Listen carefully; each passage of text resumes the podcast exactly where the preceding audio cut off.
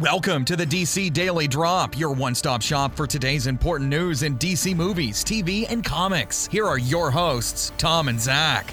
Welcome to a Wednesday, November 16th edition of the DC Daily Drop. I'm Tom. And I'm Zach.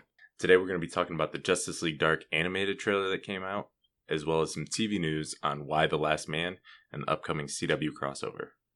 All right, our first piece of news is that trailer for Justice League Dark. If you're unfamiliar with it, it is the animated movie coming out in early 2017, following the Justice League Dark. The darker magical characters of the DC universe.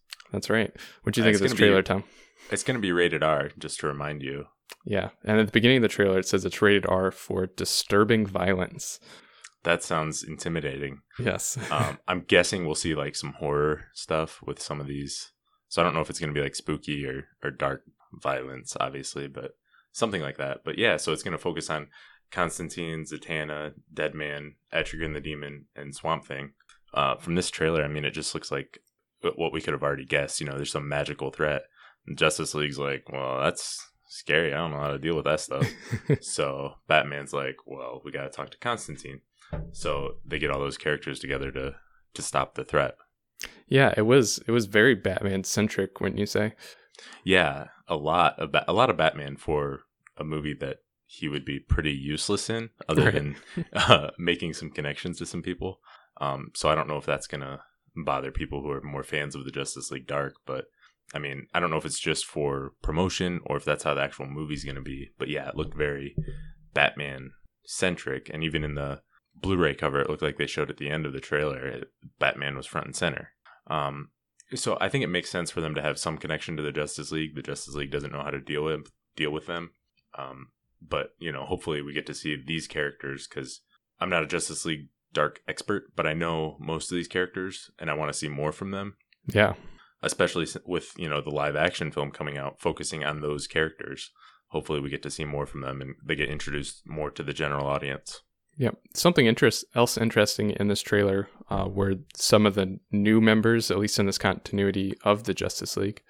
Right. There was a handful. You know, this is a new continuity basically since Justice League War came out. And we saw some new characters who hadn't been part of the Justice League before. I think there was Martian Manhunter, Hawkman, which I was surprised to see, and the John Stewart version of Green Lantern. So it's cool to see them in this new continuity, although I don't think they'll have a big part of the story. Yeah, if I had to guess, I'd say that the one scene we see in the trailer is probably the one scene that they're in. That's probably a safe bet. I would guess that too. Yep. All right, next up, the Y: The Last Man TV series that's going to be on FX has a new showrunner. Have you heard of Y: The Last Man before, Zach? It was something that was familiar to me, like the name was familiar to me, but I wasn't really, I didn't really know the story that well. Okay, so this is a Vertigo comic, and it's actually one of the best reviewed comics in like the 21st century. It's and it's one of those, like we talked about with Sandman, it's been back and forth in development between TV and a movie trilogy or something like that. They've been trying to figure out what to do with it. It was announced last year that a TV show was coming on FX, and The Hollywood Reporter is just reporting now that Michael Green is going to be their showrunner. If you don't know about this series, it's really interesting. It's essentially, in the first issue, there's a plague that wipes out every man and male mammal, basically, on planet Earth, except for, well, you know, anything with a Y chromosome, except for Yorick. He was like this just out of college guy who can't get a job, and his pet monkey that he just got named Ampersand. So it's definitely an interesting concept. Sort of I think there's a lot of potential there. And with it being on FX, you know, it's going to be like 10 or 13 episodes. So I hope it's good quality that lives up to the comic. Yeah. So it's going to be Green, Michael Green. If you don't know much about him, he's got a lot of experience in comics and TV and movies. So he's currently a showrunner on American Gods. He's also worked on Smallville a little bit from the comics perspective, and the Green Lantern film, he was one of the writers on that. And he's also got one of the co-writers for Logan, the next Wolverine film, as well as the Blade Runner 2049. And he's going to be writing the pilot script with Brian K. Vaughan, who was actually the creator and and writer of the comic. Yeah, that's pretty exciting. Nina Jacobson and Brad Simpson are also going to be producers, and they did The People versus O.J. Simpson, which had a very good critical response and a lot of people watching it. So it's just exciting that they're getting all this talent around this show, and it seems like a really interesting premise. Yeah, it's a very cool group of talent, and I've seen some people actually compare it to potentially being as popular as something like The Walking Dead, at least sort of that feel maybe. Yeah. It's a smart comic, but also sort of a depressing story. If you think about it, it's kind of a like dark adult comedy and drama. So I think it's got a lot of potential, and I hope, they do justice. Yep.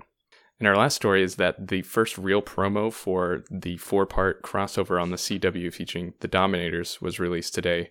It's a short little promo, maybe 30 seconds of actual footage. What'd you think of it overall, Tom?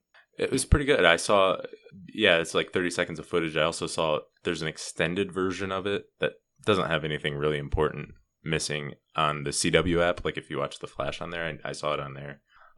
But yeah, the main thing is we see just how many characters are going to be in this crossover over 4 nights. It's kind of crazy when you think about it. And obviously a good look at the Dominators. What'd you think of the Dominators? Yeah, so when we did our Characters 101 episode about the Dominators, one of the things, the questions we had was how are they going to do their look on TV? Were they going to do makeup or CGI? And it looks like they're going with CGI, and it looks like very good, very scary looking CGI.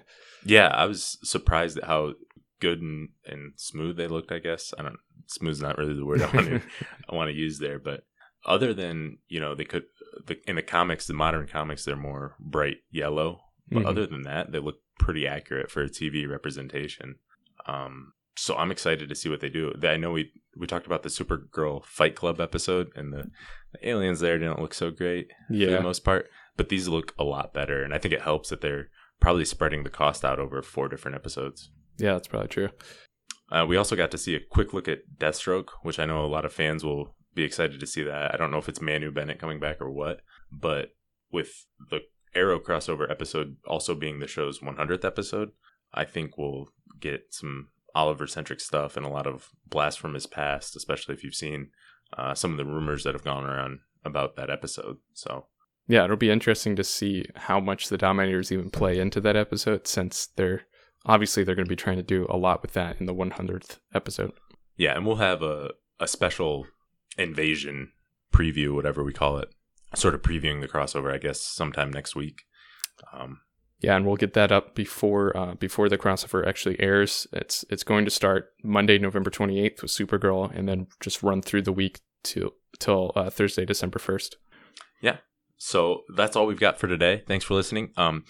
Tomorrow actually is going to be 1 year out from Justice League, so we're going to do sort of a fun special little episode talking about the Justice League film and sort of previewing and making our own predictions on stuff like plot and characters and the box office and stuff like that. So we're really looking forward to $2 billion. Oh, is that your early prediction? Is that your official prediction?